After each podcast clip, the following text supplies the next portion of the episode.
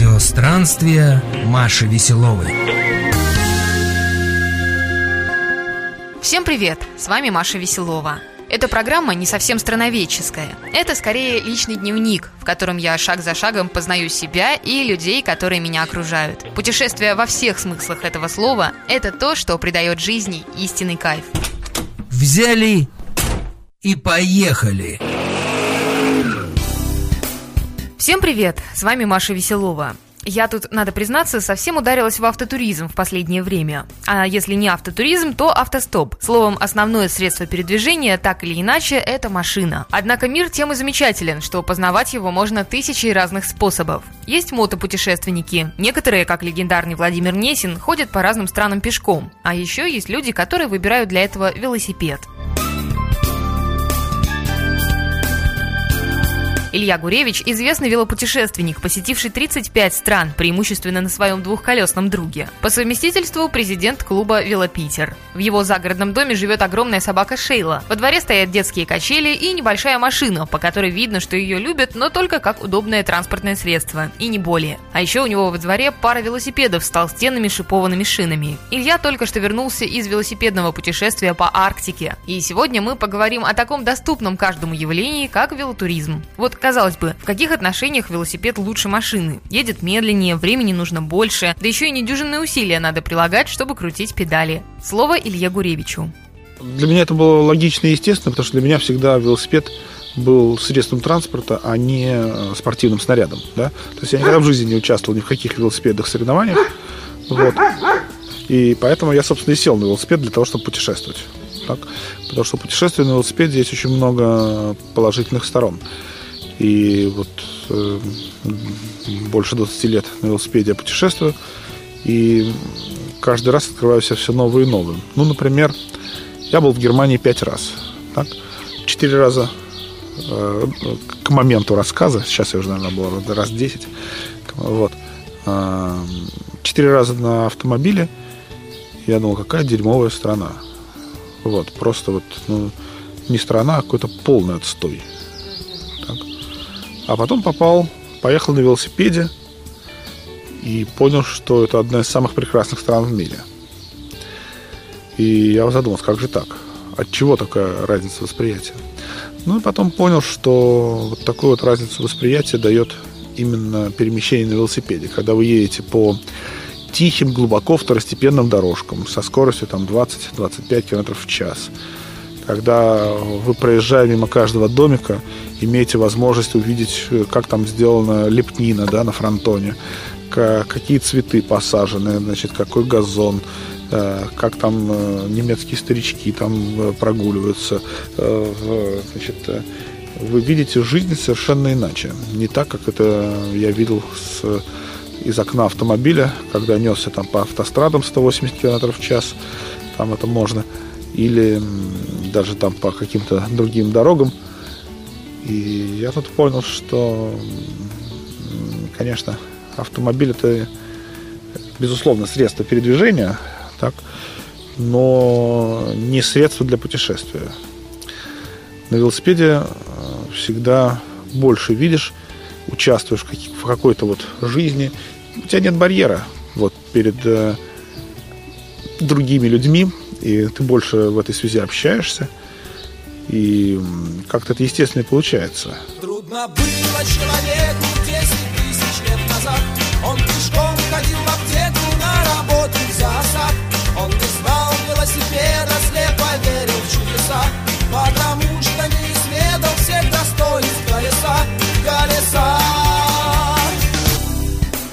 Начинать можно с малого. Не обязательно сразу же ехать на своем двухколесном транспортном средстве в Монголию или по зимним дорогам на Байкал. Для первого раза вполне хватит каких-нибудь карельских или финских веломаршрутов выходного дня. А уж в европейских столицах, где можно взять велосипед в прокат практически на каждом углу, вообще все необходимые условия созданы. Инфраструктура, дороги, параллельные федеральным трассам, светофоры и так далее. Илья Гуревич говорит, велосипед позволяет оказаться в таких местах, куда никогда бы не заехал за рулем автомобиля. Германия еще такое место, где сделаны многие такие вот велосипедные маршруты, маркированные на местности в частности, которые феерически интересные.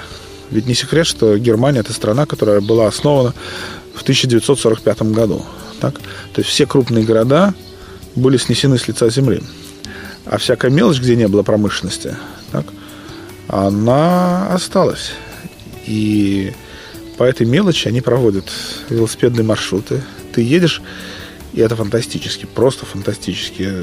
Ты можешь приехать в городок, где живет, например, там 800 жителей, так, сесть в кафешку, поставив рядом со, со столом велосипед, поднять глаза, и там надпись на домах, где там 1386. То есть это фахерверковые дома, которые там, э, ну, 14 века мало, вот, 15 больше, а 16 века полно. Так? Это фантастически интересно. Вот, там эти пешеходные, как правило, центры таких городков пешеходные, на велосипеде, как правило, можно. И это фантастически интересно. По сути, я стал любить путешествовать по Европе именно тогда, когда сел на велосипед и увидел вот все вот эти вот европейские сокровища как есть. Я избегаю крупных городов. Вот. Они во многих городах э, изуродованы либо войной, э, либо значит, экономическим ростом. Да. Сейчас настроили каких-то убогих стеклянных там бетонных коробок. По всему миру стекло и бетон стоит, можно это посмотреть где угодно. А вот европейскую старинную архитектуру можно увидеть только там. Так? И только если ты едешь там на велосипеде, по вот этим вот веломаршрутам, это феерически интересно. Конечно, как и всегда, в течение поездки встречаются самые неожиданные люди и ломаются разнообразные стереотипы. Еду я по какой-то такой горной дорожке в Германии – меня обгоняют такие крутые байкеры, все в заклепках, в коже. Вот. А дело уже под перевалом. Я доезжаю до перевала, а они там все стоят. Ну, мне кажется, что средний возраст лет там 67. Вот, вот, у всех длинные седые волосы, бабушки, дедушки. И я тут подъезжаю, у нас же стереотип все-таки на, на мотоцикле катается молодежь. Вот, а когда они едут в коже в заклепках не видно, а когда ты вот э, подъезжаешь на велосипеде к ним, и там такие вот бабушки, дедушки, э, ну, какое-то общение, значит, возникает сразу, значит, там что-то поговоришь, там, э, это нету барьеров, безбарьерное, так сказать, путешествие. На машине, во-первых, ты не остановишься, как правило, там либо лень, либо парковки нету, либо, так сказать, она запрещена, либо еще что-то там такое. А на велосипеде этого нет.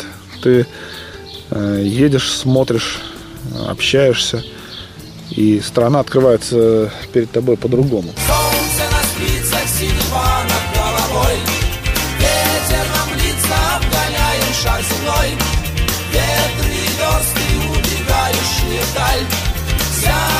просто нажимаешь на педаль Дай, дай, дай, дай. Дай, дай, дай, дай. Дай, дай, дай, дай. Дай, дай, дай, дай. Радио странствия. Конечно, любое самостоятельно организованное путешествие, а особенно дальнее, требует тщательной подготовки и может быть сопряжено с некоторым риском. Например, экспедицией по льдам Чукотки Илья остался доволен, потому что оказалось, что там в принципе возможно проехать на велосипедах. Однако, по его словам, это путешествие могло окончиться и печально. Когда участники возвращались домой на самолете, то увидели сверху, что там, где пролегал их маршрут, лед оторвало от берега и унесло к океану километров на 20. Конечно, страшно подумать, что было бы, если бы это произошло пока они там ехали. Ну, а из менее серьезных факторов, которые накладывают коррективы на маршрут, можно отметить время, физическую подготовку, ну и минимальные финансы, конечно. А куда же без них, даже на велосипеде? Ну, на велосипеде фраза, что там бешеные собаки 7 верст не крюк, она не вполне соответствует действительности, потому что в отличие от машины, на которой можно там исколесить 100 километров в поиске гостиницы, так, на велосипеде этот номер не пройдет точно. Если вы не очень обременены деньгами, да, то в Европе, как правило, никаких проблем нет. Куда бы вы ни приехали, значит, там везде можно найти там дорогую гостиницу, в которой будут э, свободные места.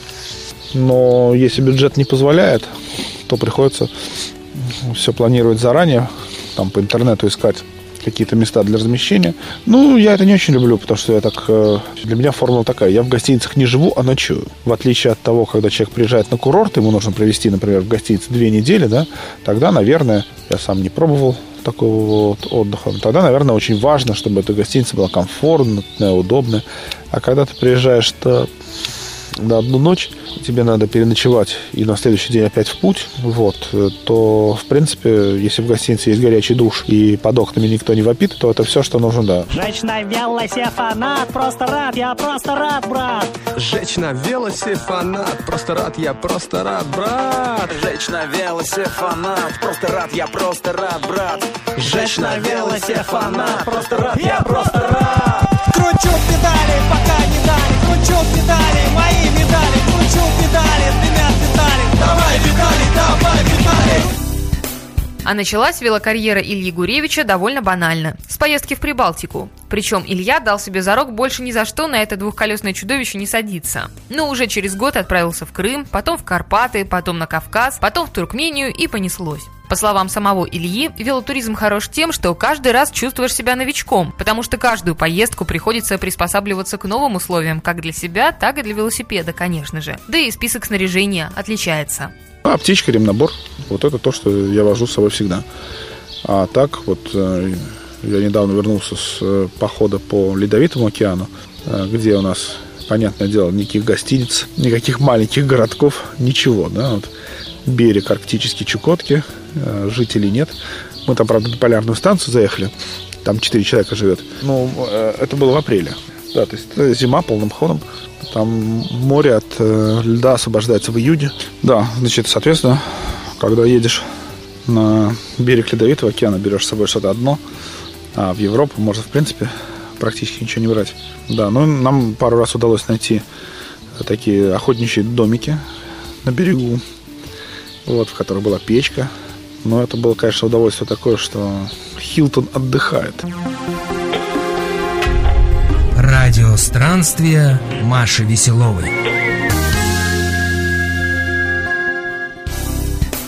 Что верно, то верно. Когда ты не закрыт стеклом и металлом машины и не проносишься мимо местных и их жизней со скоростью 80 км в час, ты гораздо более открыт и доступен. И как следствие контактов с населением той страны, где ты сейчас находишься, у тебя завязывается гораздо больше. Человека на велосипеде изначально воспринимают как путника незащищенного, которому можно и нужно помочь. И в очень многих странах, где отсутствует массовый туризм, особенно пляжный, местные жители куда более радушны и гостеприимны, чем можно было бы о них подумать за пределами Европы, где, в принципе, вот человек, перемещающийся на велосипеде, в том числе путешествующий, не, давно уже не вызывает никаких эмоций, да, потому что это, ну, некий такой вот мейнстрим, что ли. То есть там миллионы людей ездят вот таким вот образом, и это никого не удивляет, и, соответственно, никаких эмоций у жителей не вызывает. Но в других странах это до сих пор не так. Самые такие позитивные у меня события были в Таиланде и в Турции, где местные жители просто останавливали нас, чтобы чем-то угостить. Так? А в Турции даже вот там заходишь в чайхану, так пьешь вот этот вот чай вот в этих вот маленьких этих стаканчиках. Многие жители там подсаживаются, что такое, там, откуда, куда. Потом мы сами заплатим. Ну, я, так сказать, э, местным не позволяю за себя платить.